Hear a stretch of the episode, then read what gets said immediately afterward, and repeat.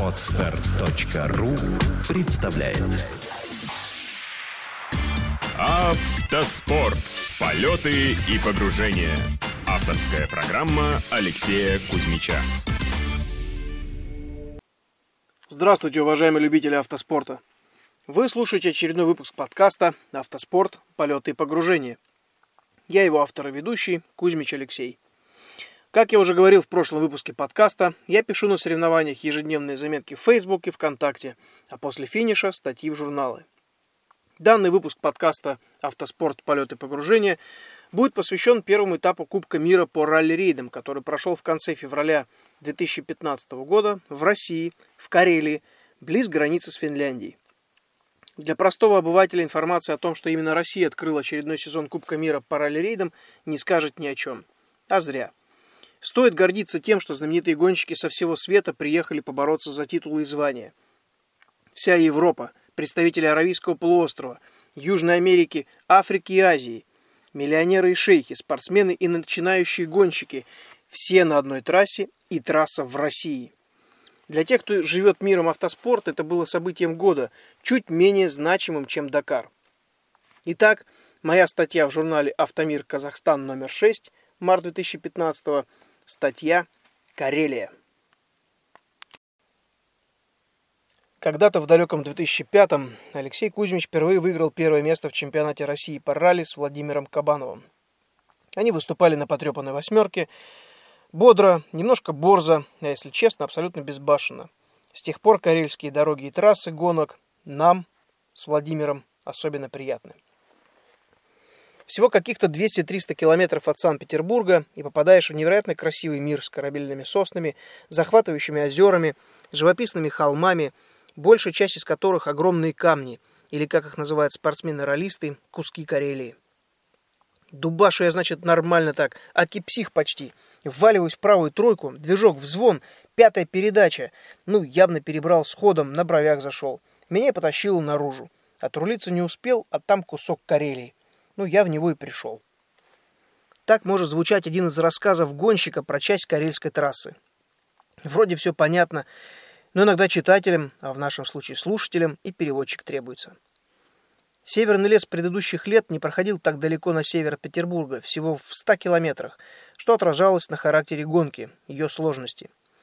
Трассы прошлых лет были более ровные, не изобиловали таким большим, как в Карелии, количеством поворотов и трамплинов. Да и схема всей трассы была немножко иная. В этом году организаторы углубились в Карелию до самого города Вертселя, который расположен в паре километров от границы с Финляндией. Расположение трассы в этой местности ухудшило возможность передвижения зрителям, так как дорог, примыкающих к трассе, почти нет. Но сама трасса – это точно карельская сказка. 158 километров постоянного напряжения трехмерных дорог, борьбы с машиной и собой. Добавим к этому температуру, которая прыгала от минус 5 до плюс 3 градусов. Ночью подморозит, и перед стартом снег и покрытие одного типа. В течение дня температура ползет вверх, покрытие меняется. Шашка шин уже не держится на рыхлом снегу, а шипам не добить до льда, так как он глубоко под снежной кашей. Стартуешь на одном покрытии, в гонке оно меняется, скольжения усиливаются – Амортизаторы нагреваются, что тоже не добавляет устойчивости машине. Экипаж не железный, усталость немного накапливается. Рыхлость бурсвера тоже вещь неприятная. При высоких температурах снег как пластилин. Малейший вылет, и машина прилипла. Даже десятки зрителей не могут ее вытолкать из снежного плена, только выдергивать другой машиной. Кстати, это испытал на себе один из, из казахстанских экипажей прямо на прологе. И все это происходит за каких-то полтора-два часа, пока гонщики преодолевают зачетный километр спецучастка. И так почти три дня. Трасса Карелии – это глиссирование на мощном катере в очень узком канале ручья, без права даже на полусекундную ошибку. Для зимних гонок очень хороша и комфортна температура от минус 10 до минус 20. Что происходит с трассой при более высоких температурах, я уже писал выше. Точнее, рассказал. А вот когда она опускается ниже минус 20, резко возрастает вероятность серьезных повреждений об бруствер снега. В нем могут быть большие ледяные глыбы. Сам бруствер очень мягкий, пыльный, на него нельзя опираться. Возможно, проблемы с топливом машин с дизельными двигателями. Снежная пыль висит очень долго за машиной. и обгоны становятся крайне тяжелы. В зависимости от скорости экипажа шлейф за машиной может висеть до километров в длину. По задумке организаторов трасса состояла из 10-километрового пролога и двух спецучастков по 158 километров против часовой стрелки один день и по часовой стрелке во второй день. На первый взгляд дистанция несерьезная, всего 326 зачетных километров. На марафонах один спецучасток бывает длиннее, но это только на первый взгляд все так просто и быстро – Красоты и коварство дорог Карелии ощутил на себе каждый экипаж. Уже на прологе вылетает в Бурсвер экипаж Юрия Сазонова и Арслана Шакимова.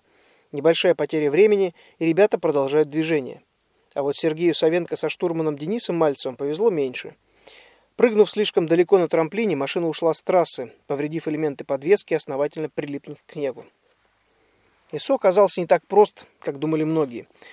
Особенно те, кто прибыл в Карелию впервые – Дорожная книга, она же легенда, она же ротбук, была не слишком частая и относительно простая для работы штурмана, а вот пилотам досталось основательно.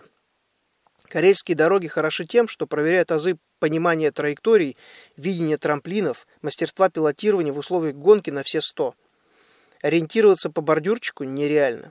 Высокая скорость, без которой на гонках делать нечего, не позволяет думать. Все движения органами управления машины должны происходить инстинктивно, практически на рефлексах. При этом концентрация невероятная. Читать трассу приходится чуть ли не по намекам, по расположению деревьев вдоль дороги. И постоянно помнить, на снег можно опереться, но до определенной грани. Перешагнешь ее – прилипнешь. Во второй день Бахи, Северный лес, экипажи проходили спецучасток в обратную сторону. Это, надо сказать, еще то приключение. Траектории предыдущего дня совершенно другие. Легенду далеко не все штурманы умеют переворачивать, если делали правки и дополнения в первый день. До кучи ночью прошел по трассе бульдозер и изменение спецучастка почти изменив спецучасток почти до неузнаваемости, выровняв покрытие и подрезав снежные брусверы. Скорости выросли, но и количество вылетов тоже. Пожалуй, самым зрелищным и обидным стал вылет в снег за 600 метров до финиша экипажа номер 19 Александр Терентьев, Алексей Беркут. Выход из левого поворота потащило наружу, зацепили снег и в кювет мордой. Следом шел очень быстрый экипаж из Финляндии, отстававший по причине замены колес. Уворачиваясь от машины Терентьева, Митсубиси далеко ушла в снег, застряв там навсегда. Ни зрители, ни другие участники так и не смогли вернуть финнов на трассу. Пришлось констатировать одно – сход. Пилот из Польши Марок Домбровский, которому ассистировал Ясик Щачор, не повредил не поверил предупреждению своего штурмана о том, что за трамплином возможен правый поворот. Полет был красивым, долгим, но мимо трассы.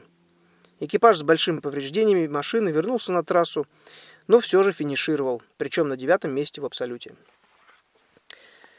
Данная статья была не очень большая, но достаточно насыщенной по информации. И надеюсь, в 2016 году, когда будет проходить очередной первый этап Кубка мира по ралли-рейдам Баха Северный лес, многие слушатели захотят приехать и посмотреть на все это действо собственными глазами. Еще раз вам спасибо за то, что слушаете мой подкаст. Удачи на дорогах и до встречи на трассах. Подстар.ру представляет Автоспорт. Полеты и погружения. Авторская программа Алексея Кузьмича.